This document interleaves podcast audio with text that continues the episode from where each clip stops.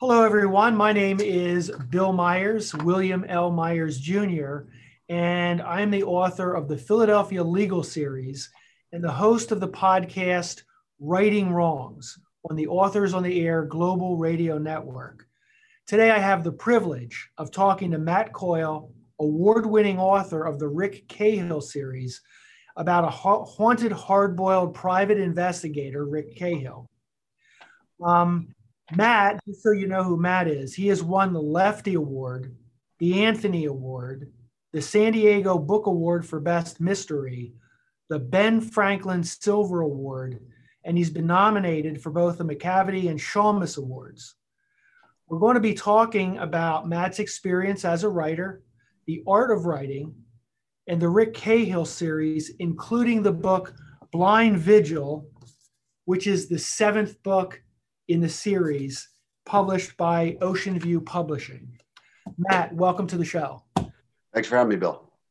So, why don't you tell us how you got started writing? What was your original inspiration to become a writer? Well, um, my father gave me. I mean, I wrote, I read mysteries all my life. As a kid, I read uh, young kid. I read Agatha Christie, Conan Doyle. I really liked the puzzle piece mysteries. You know, you had black and white, right and wrong. I think to a young mind, that's very appealing. And then when my father gave me The Simple Art of Murder by Raymond Chandler, I started reading him, Chandler. And there was a lot of gray in there, and there weren't always the good guy didn't always win, and that really appealed to my, um, I don't know, my uh, twisted teenage self, and that really got me in the path. Um, my dog Angus is going to knock down the whole studio here. Oh, um, so I, I, I had got a degree in English from UC Santa Barbara a million years ago, and uh, told everybody I knew that I was going to be an author, but I never wrote for oh 20 years. What did, what did you do in your previous life before you became a writer?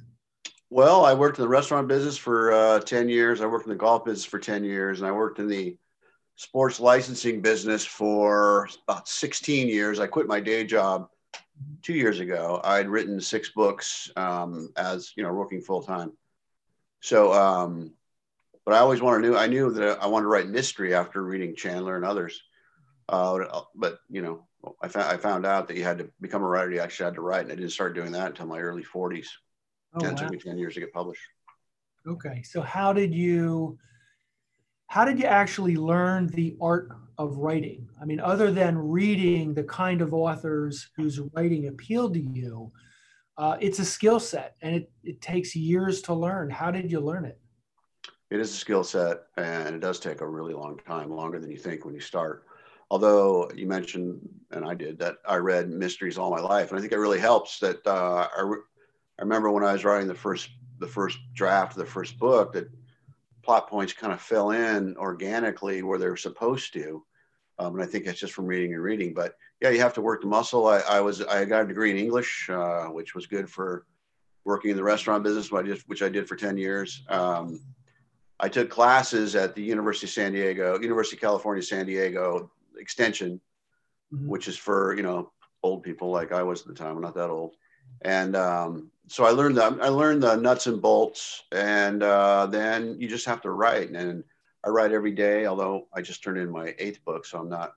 I'm kind of cruising right now, but you know, you have to write every day. You have to find it. And then what happened was I was working for a golf company, uh, the fourth I helped put out of business in 10 years. And I saw the handwriting out. I saw the handwriting on the wall before we actually went out of business.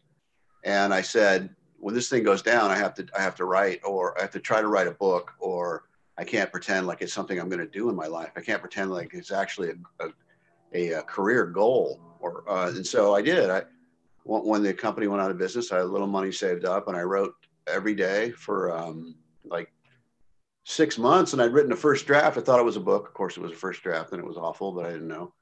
And after that, I took these writing classes. But um, yeah, you know, it took me ten years to get published. I, I write the Rick Cahill crime series. You know, I'm in first person. I just turned in my eighth book. The seventh book just came out, Blind Vigil, which is a great backdrop behind you. Thank you. Uh, but you know, I've been writing this character for 19 years. It took me 10 years to get published, and that's not that unusual. I think you know it's on the higher end, but not really that unusual. Yeah. You know, Robert Crais, I'm sure if you're a Mystery fan, you know who uh, Bob Crais is. Uh, and he had, he famously said at a writer's conference one I was at, he said he had 125 rejections for agents before uh, he got published. I've had, I had over 75, I'm sure. It, it rejects and ignores. So you have to, you just have to continue to do it. And it's clearly something you have to love to be able to get published. You have to love to be able to continue to do it every time because there is so much um, rejection in it. I worked in sales for many years and that really helped me, I think, get a, a, t- a tougher skin because there is so much rejection. But you know, I was when I was trying to sell golf clubs or, or sports licensing um, balls and things, they weren't rejecting me; they were rejecting the company's product. So it, it's still even even with all that experience I had as, as handling rejection, it's a hard thing to undergo, and you really have to celebrate the the minor victories that you go, like a good rejection where they liked your writing, but the, the story's not just for them. You would take that that rejection letter to your writers uh, group and say, hey, you know, she liked my writing. Because right. you're if you don't, and I'm not a very optimistic person. If you read me, you probably figure that out. But um, you really have to find the the little the little stair steps towards your goal, and they're out there, and you just have to recognize them. But yeah, you mentioned it earlier. It's working the muscle. You got to work the muscle. Yeah, are you and read your genre more, more of now anyway? Are you more a disciplined outline writer or more of an organic writer? Do ideas come to you out of nowhere? Or is it really sitting there looking at the paper, looking at the computer screen, and just forcing it out? Yeah, like a bowel movement. Um, I'm glad you mentioned organic because I don't know where the organic writing term came from, but I've used it. I thought I coined it, but I don't think I did. It's been around well before me because it's a, it's a better way of saying messy and um, mm-hmm. not very structured. I don't outline. I, I tried over the first, like I, I probably um, sent in my first book, which became um, Yesterday's Echo, the first book in the series. Uh, I probably revised it six or seven times, and I tr- during those revisions and in between the revisions, I would send out query ed, uh, agents and, and, get rejected and ignored. Um, so I, um, I think I tried to outline a couple times, and for me, it just wasn't.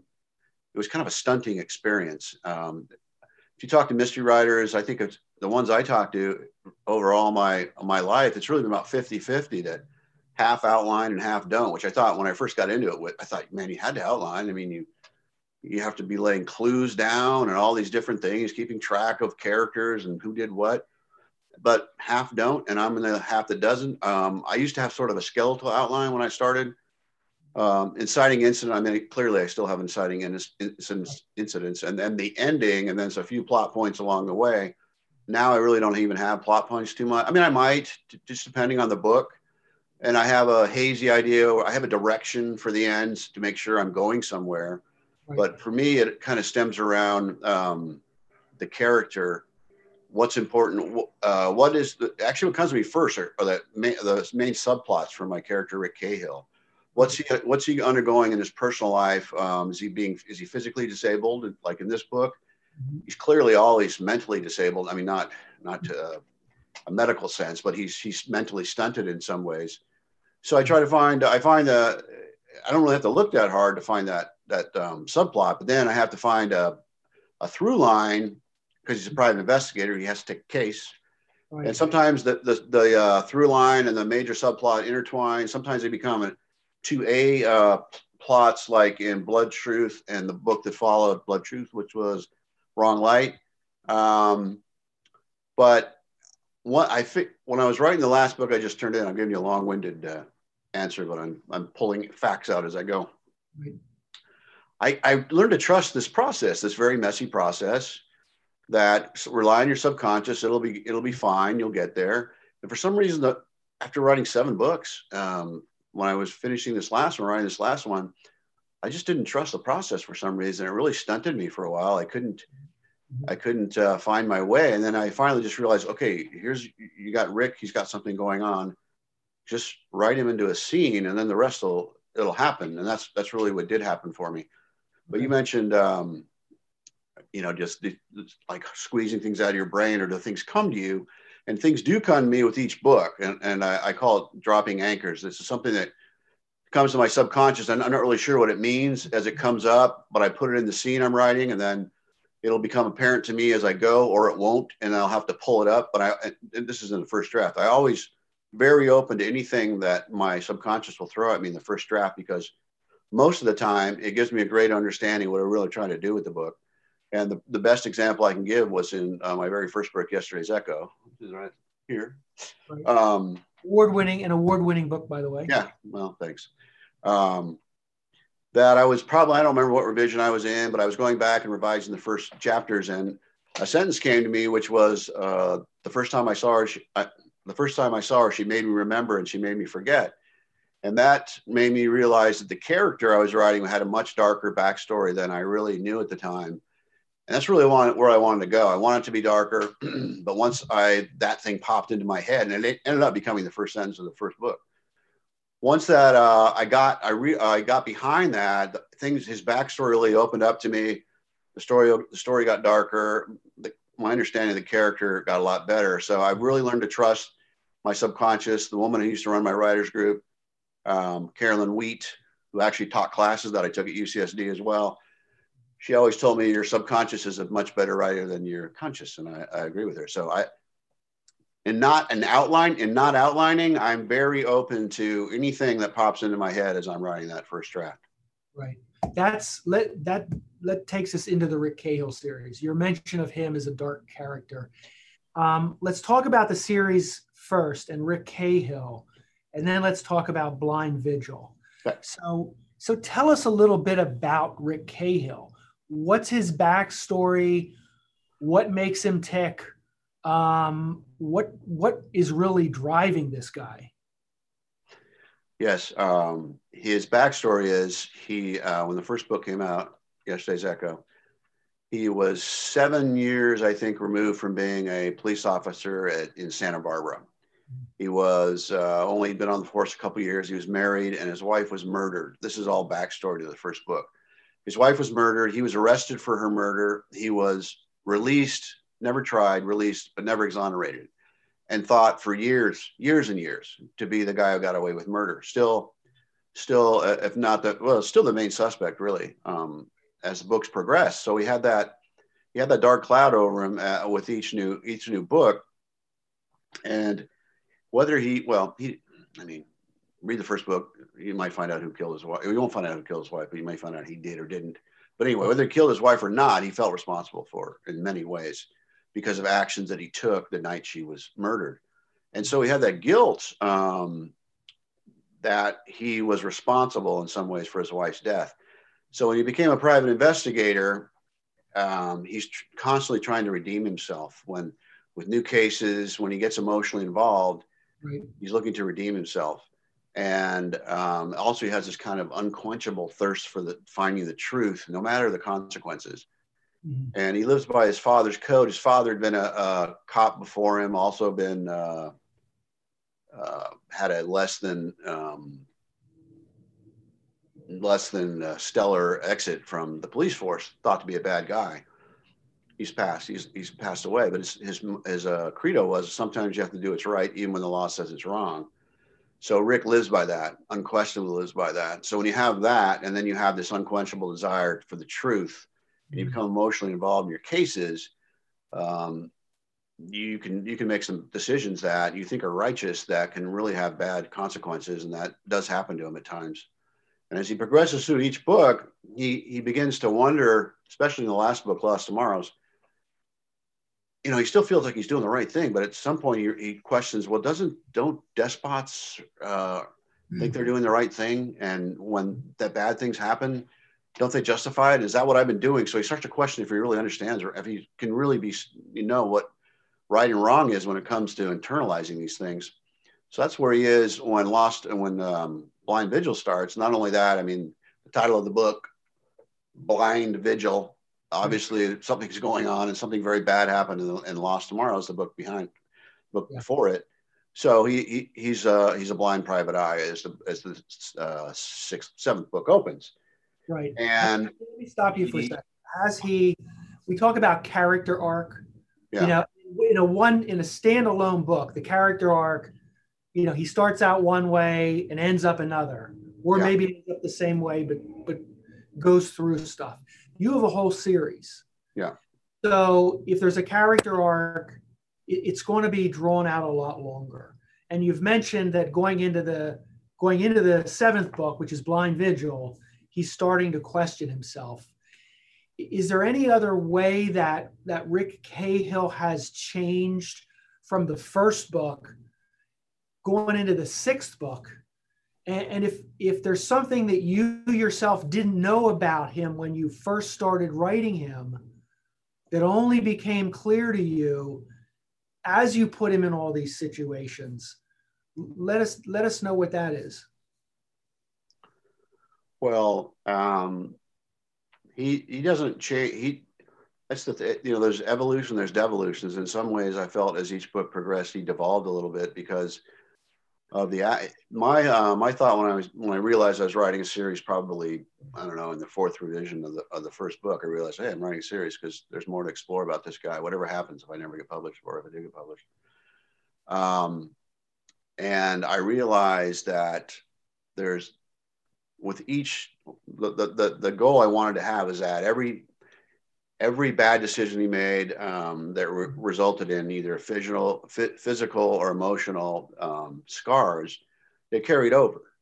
You can't run away from them you know. If he gets um, if he gets his knees hurt in one one scene he's got i got to remember that knees hurt throughout. If he's carrying some baggage from a book before because of decisions he made they all matter. So he carries all that and it's made him with each turn it made him into a darker character. I didn't really expect it to go i didn't expect it to go as dark as it is he's not i mean he's not a bad guy um, he's done some things like he's uh, um, you know he does what he thinks is right no matter what the law says like his father's credo but he but he's still i think in most readers eyes a good guy but he's clearly he's a darker character than i ever expected and so with each book, it's almost a devolution, and then he's gotten a little darker. However, I do see it kind of as um, a um, roller coaster. There's ups and downs in terms of his uh, dealing with matters in his own soul, but um, but also something else happened in the um, second book that carried on is that I introduced the character Moira McFarlane, who um, in the second book I needed a private eye that somebody else hired Rick to take the case from her unbeknownst to him, and she, this little sawed-off character with a big attitude, steps into his life. You know, who the hell are you to steal my cake? I don't know who the hell. I don't know. I don't know. I didn't mean. I didn't do anything.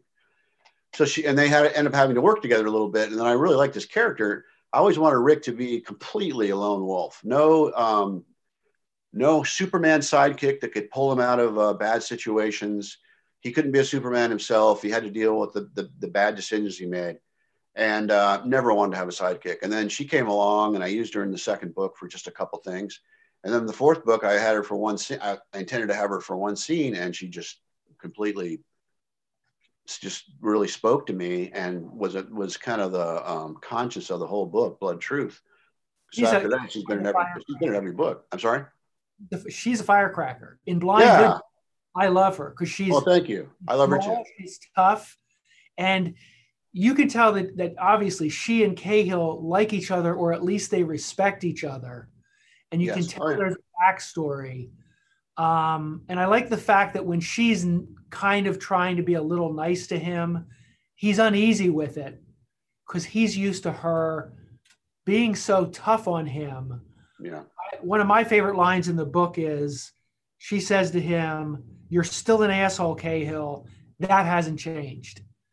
And so you can tell what kind of what's going on between these two. Yeah, and, and what that where that really stems from in, in the book is that he's blind, and he's doesn't want when he hears in her voice because obviously he can't see. He hears he, she still has an attitude towards him, but he also hears is that pity I'm hearing. Yeah. I, I, it's a little it's a little softer than I, and th- that really bothers him. I don't want to be pitied. He doesn't want to be pitied. Right. And so, because he's dealing with this new um, this new life, these new vulnerable, more vulnerable than ever. He's always been uh, emotionally vulnerable, but now physically vulnerable. Yeah, he he doesn't want her. He wants her to be just as nasty as she's always been to him. They have kind of a brother sister relationship, and I guess that's the relationship I have with one of my sisters, at least a nasty one. Um, I love they them all. play off each other very well. Yeah. Very- in, in Blind Vigil. Um, so let's, why don't we set the book up? Um, you've mentioned that going into the book, he's blind. Um, can you can you just tell us how he got blind, and then tell us tell us how he has to team up with Moira? Yeah, like spoiler, uh, he ends up losing his eyesight at the end of Lost Tomorrows, and at the even before he was blinded, he was, as I mentioned, he's beginning to question his sense of right and wrong. And he was, he was, he was saying, I don't want to be a private eye anymore. People get hurt when I try to do the right thing. And I don't want to do that anymore. I don't want that responsibility. So that's where he would have been anyway. But now he's there as the book opens. He's um, has a handicap. He's blind. And he's also the, the, the strange thing is he's lost his eyesight.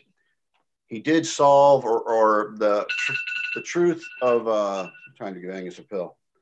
The truth of what happened to his wife, he found out in Lost Tomorrow. So there's that whole arc was finally closed. So right. as this book opens, he's in a newer place. He doesn't. He's not really carrying the guilt from before. He knows the truth about what happened to his wife, and he's actually in a good. He's in a, a healthy relationship, which he's never really been in with a woman on the page of the book. Uh, any books I've written, he's hmm. had ex girlfriends, but he hasn't really been in a good relationship. And so he's also, now she lives in San Diego and in Santa Barbara, Rick's from San Diego, because her business is up there. And uh, he doesn't even, he's not even working right now. He doesn't know what he's going to do. And so, but he realizes that every decision he makes now, it's not just him and his dog, his, his faithful dog, uh, Midnight. It's uh, Leah, someone he, he loves. So if he makes bad decisions, they could, ref- they could, uh, it, you know, hurt her as well.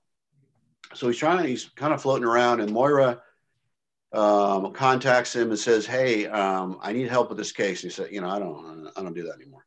No, it's just all you. I want you to do is I want you to sit with me when we talk to your old friend uh, Turk Muldoon, who's in earlier books, and he and Rick had a fallout, but they used to be best friends. Yeah. And she, all I want you to do is listen to his voice, and if he's tell me if he's being truthful, or also is there something else going on? Because she's she, he has hired her to check up on his girlfriend." um, to spy on her to see if she's fooling around, which to Rick is like, what?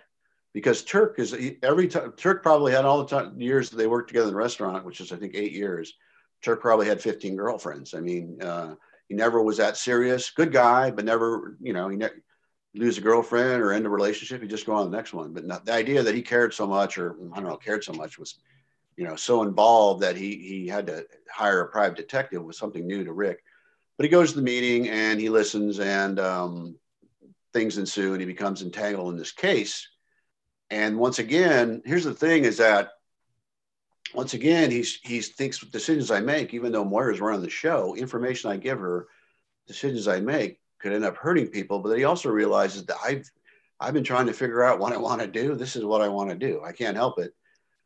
I, finding the truth is what I was meant to do um, trying to help people, even in my broken way, is what I was meant to do.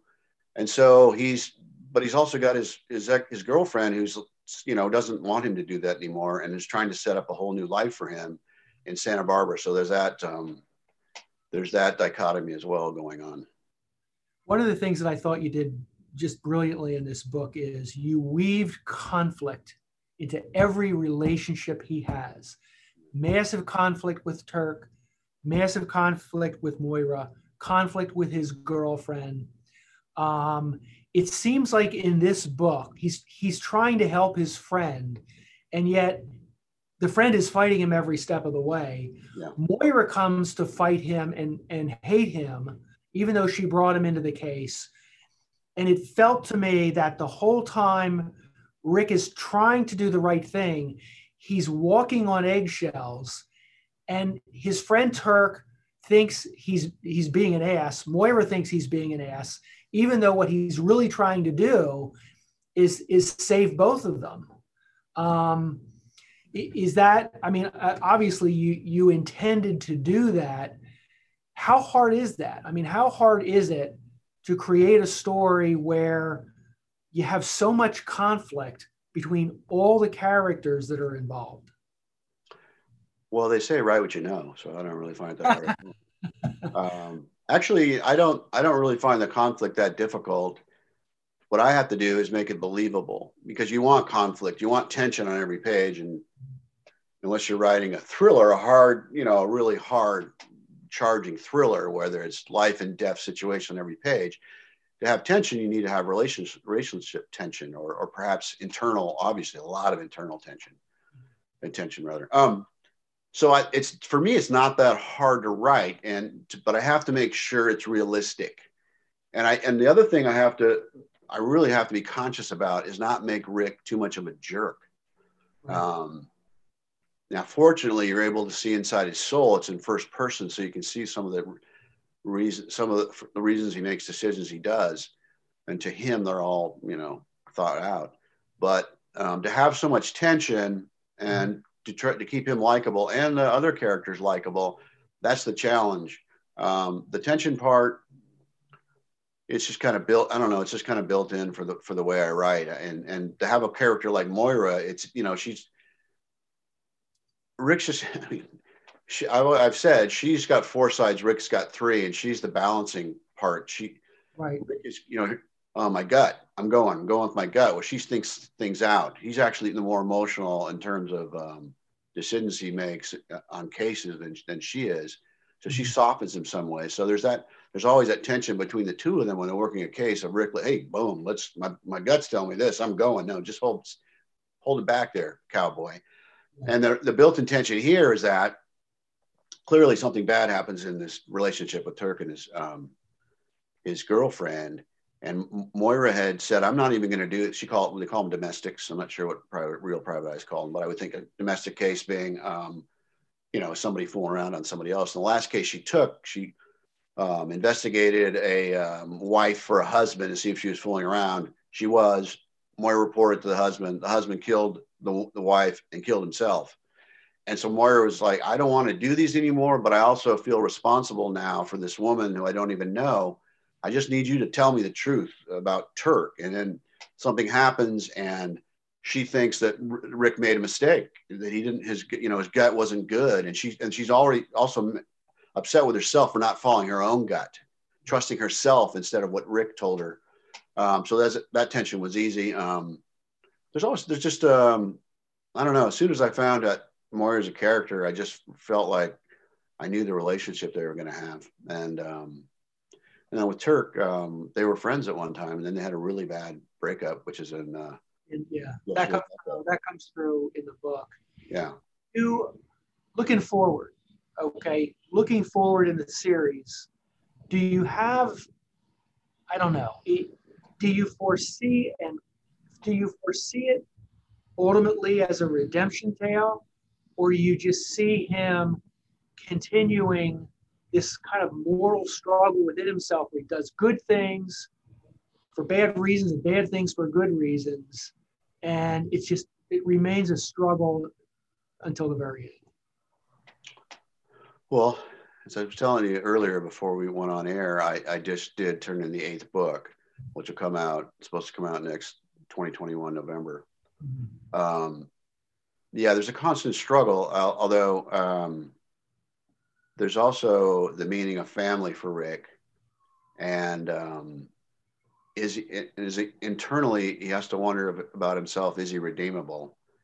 So there is that that will continue on, but um, something else uh, happens in the next book that's completely new to him he is also dealing with um, I don't know if we want to talk about what's next, but he's also dealing with a physical situation that um, is even worse than being blind.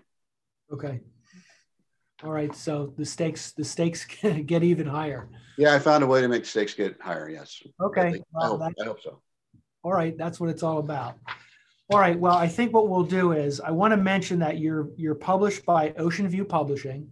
Um, and I know they're good. They're good to work with, and I'm glad you're you're publishing with them. Um, for everybody who's been watching, um, you've been watching me talk to Matt Coyle. Uh, I am William L. Myers Jr. I'm the author of the Philadelphia Legal Series. This is the podcast Writing Wrongs. Matt just came out with his seven book in the Rick Cahill series called Blind Vigil. It's a great book. I've read it, really enjoyed it. Matt, do you want do you want to uh, conclude by telling us what your social media credentials are? Yeah, Where can find your books? I don't know if I have any credentials. Um, you can certainly find me on Facebook, uh, Matt Coyle, or I think. Um, if you want to see uh, pictures of my dog uh, doing couch yoga, you can always find Angus on the couch, different positions. Uh, Twitter, I know how to retweet things.